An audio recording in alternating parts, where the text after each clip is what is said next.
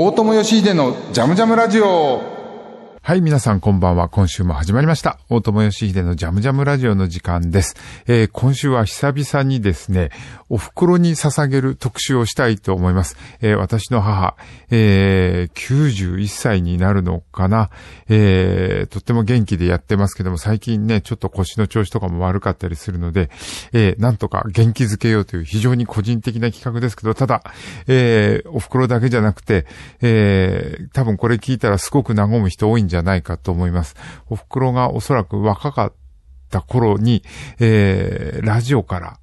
特にアメリカ軍の放送かな、えー、新中軍の放送から流れていたかもしれないような曲をメインにいろいろかけていこうと思いますけど、なので、えー、私の母世代が大好きな、えー、スイングジャズ的なものを今日は、えー、特集したいと思います。ということで、といってもね、あんまりマニアックなもんじゃなくて、当時流行ったものを中心に前半はやろうかなと思ってて、まずはグレン・ミラーのムーンライト・セレナーデです。これ、すごく皆さんよく聞く曲かもしれないけど、改めて聴いてみるとすごいいいアレンジだし、いい曲ですよ。早速聴いてみましょう。グレン・ミラーでムーンライト・セレナーデ。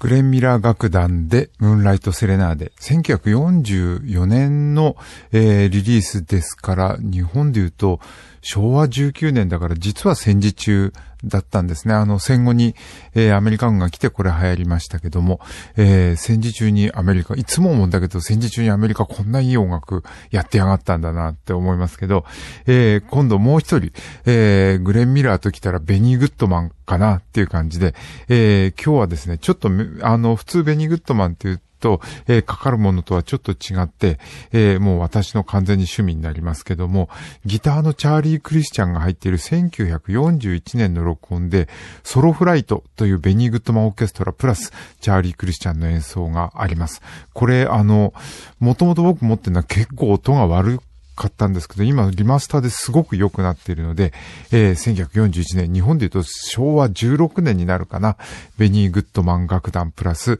えー、チャーリー・クリスチャンでソロフライト聞いてみましょう。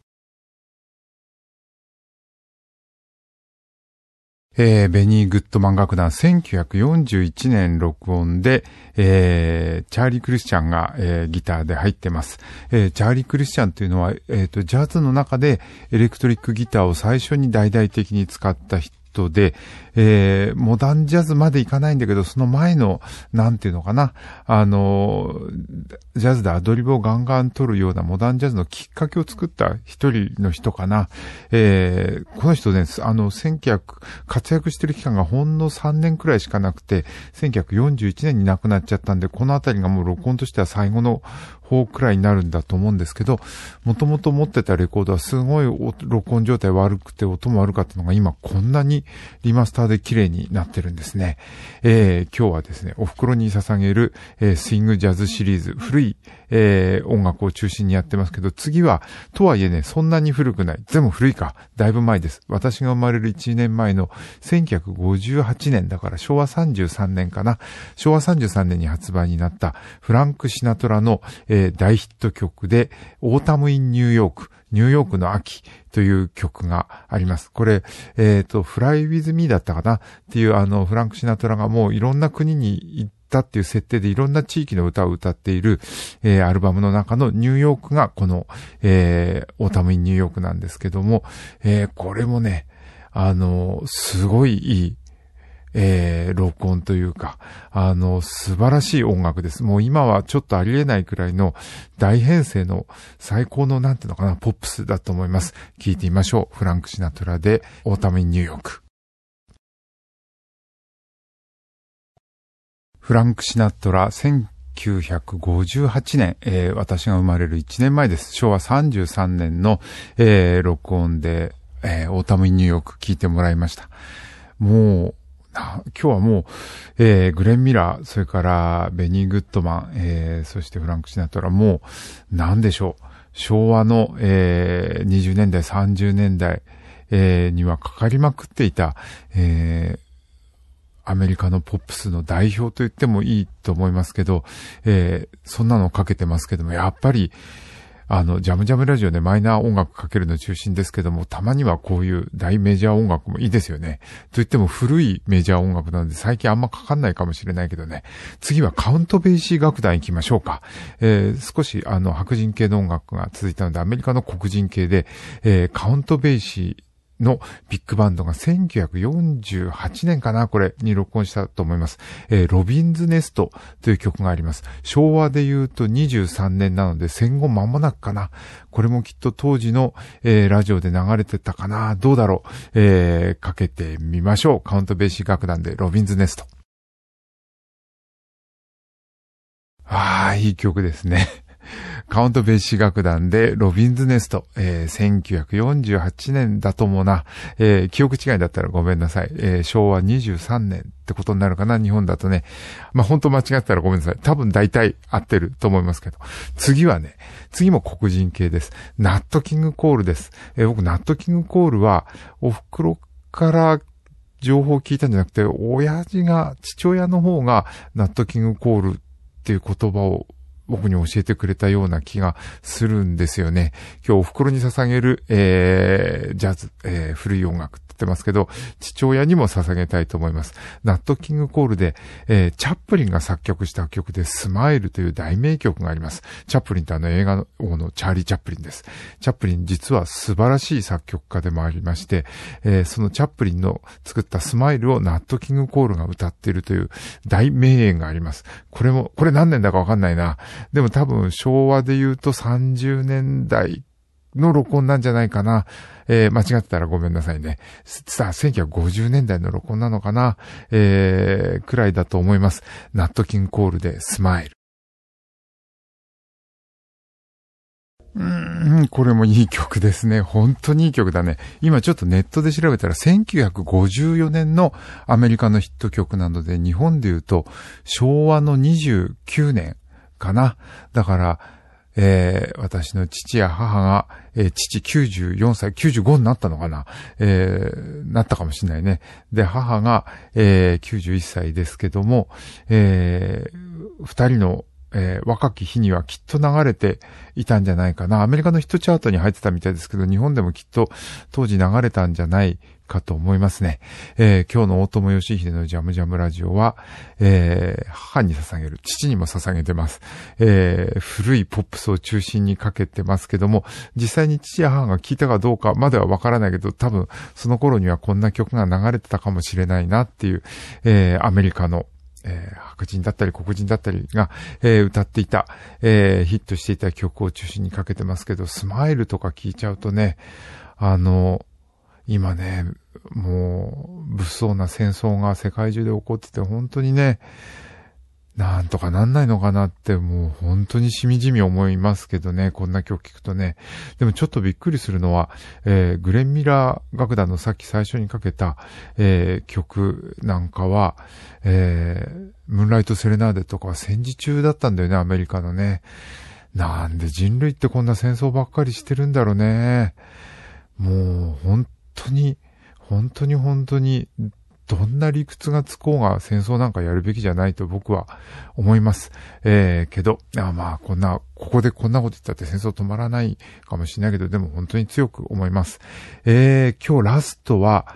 うん、これ多分かけてる間にフェードアウトになっちゃうと思いますけども、メルトーメという人が歌うポルガド、ポルカドッツムーンビームスという、これ大名曲です。もうこの曲自体が僕大好きで、いろんな人のバージョン好きなんですけど、今日はメルトーメが歌ってるバージョンを、えー、聞きながらジャムジャムラジオお別れしたいと思います。えー、今日は、えー、とても長生きしてます。私の父、えー、95歳、母、91歳に、えー、捧げる古いポップス特集でお送りしました。時々こんなのやりたいかな。父母が好きってだけじゃなくて僕も今聞くと全然僕の時代の音楽じゃなくて僕よりもさらに何十年か前の音楽なんですけども、しみじみすごくいいなって思いますね。若き日を思い出すとかじゃないんだけど、こんな音楽が流行ってたってなんて贅沢な時代なんだろうって思います。えー、では、大友義秀のジャムジャムラジオ、メルトーメのポルカドッツムーンビームスを聞きながら、えー、お別れしたいと思います。また来週、大友義秀でした。大友義秀のジャムジャムラジオポッドキャスト版です。えー、今日は父と母、主にお袋って言っちゃったけど、父もだな、含めて、えー、もう90過ぎた、あの、両親に捧げるつもりで古い音楽かけました。あの、僕の両親っていうのは、あの、なんだろう、マニアックな音楽ファンではないんですよね。ただ音楽は好きで、えー、お袋は、多分あの戦争が終わった後、アメリカ軍のラジオが日本で流れるようになった時にいち早くあのアメリカのポップス、当時だとジャズが多いと思うんですけど、に、えー、感化されてダンスホールに出入りした経歴のある方で、えー、父親も、えー、クラシック好きだったんだと思うんですよね。あの、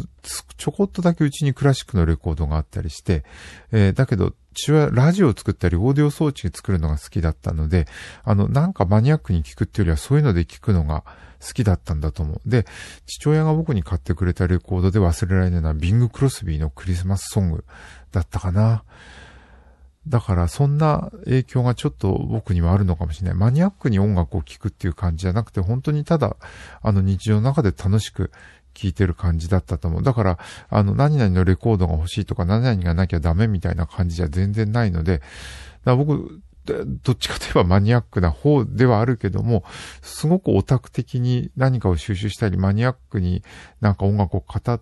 たりするのがさ、さほど、さほどそういう方向でもないと自分じゃ思ってるんですけど、こんな番組やってたり、ジャズツナイトやってるとすごいマニアックに語ってるように思われるかもしれませんが、あんまりね、そっちじゃないんですよね。オタク的な心情っていうのもあんまりなくて、あの、全くないわけじゃないですよ。レア版とか持ってると、あ、これレア版だなとか、すごい値段が上がったなとか、そんなことは思ったりするけど、すごいマニアックってわけでもないし、誰々のレコーダー全部持ってないと嫌だとか、年代順にとかっていうようなマニアックさは実は全然ないんです。えー、なくて本当に好きな音楽がパッと手に取れればいいなと思ってるんで、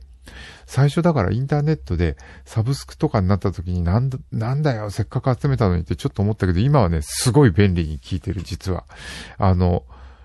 図書館みたいなもんだもんね。インターネットがね。だから、あの、別に自分で音楽は所有しなくても、こうやって聴けるんだったら、それで僕は全然いいと思ってます。ただ僕仕事柄ね、どうしても持ってないとダメなので、えー、持ってますけども、ただもうサブスクとかで普通に聴けちゃうものは、えっ、ー、と、持ってなくてもいいかなと思ってて、だからすごいポピュラーな版とか、そういうのは、あの、あんまり、あの、売っちゃったりしたかな。どうせ聞けるからって思って、そ、そのくらいの感じ。あの、フィジカルで持ってなきゃダメとは全然思ってないけど、まあでも音楽家としてはこれ自分で自分の首絞めてるよね。フィジカルなものを売った方が全然収入になるからね。えー、ネットは本当にお金にならないんだよ。えー、いや、ものすごい売れてる人は別だと思うけどね。1個あたりの収益が、1曲あたりの、1ダウンロードあたりの収益が、やっぱフィジカルなものとは全然桁外れに安いので、1円に、あの、10円以下の単位だったりするからね。だからもう、あの、特にサブスクだとね、10円以下どころか1円以下なんじゃないかな。だからもう、そっちは、しょうがない。でも自分は便利に使ってるので、それでいいと思ってます。えー、これね、あの、ポッドキャスト版は多分両親聞かないので、こんなサブスクとか言ってもね、親わかんないと思うけど。まあでも、あの、本当に、これ親聞かないから言うけど、長生きしてくれてすごい嬉しいし、あの、なんだろうな、周りを見てるとね、もっと、普通はもうちょっと早く親って亡くなるもんだし、亡くなる際に介護とかいろいろ大変だけど、うちは今んとこそれがないんだよね。95に91で。これからあるかもしれないけどね。でもなんか、もう僕も60過ぎちゃったけど、親には本当に感謝していて、だから、あの、この後も幸せでいてほしいなって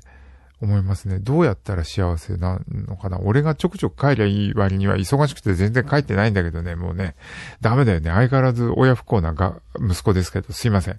えー、っていう感じで何言ってんだかわかんなくなってきた乙女しのジャムジャムラジオの、えー、ポッドキャスト版でしたた。またこんな特集を、えー、時々、おふくろジャムジャムラジオ聞いてるので、時々やらせてください。あの、古いポップス特集というのを、えー、やらせてね。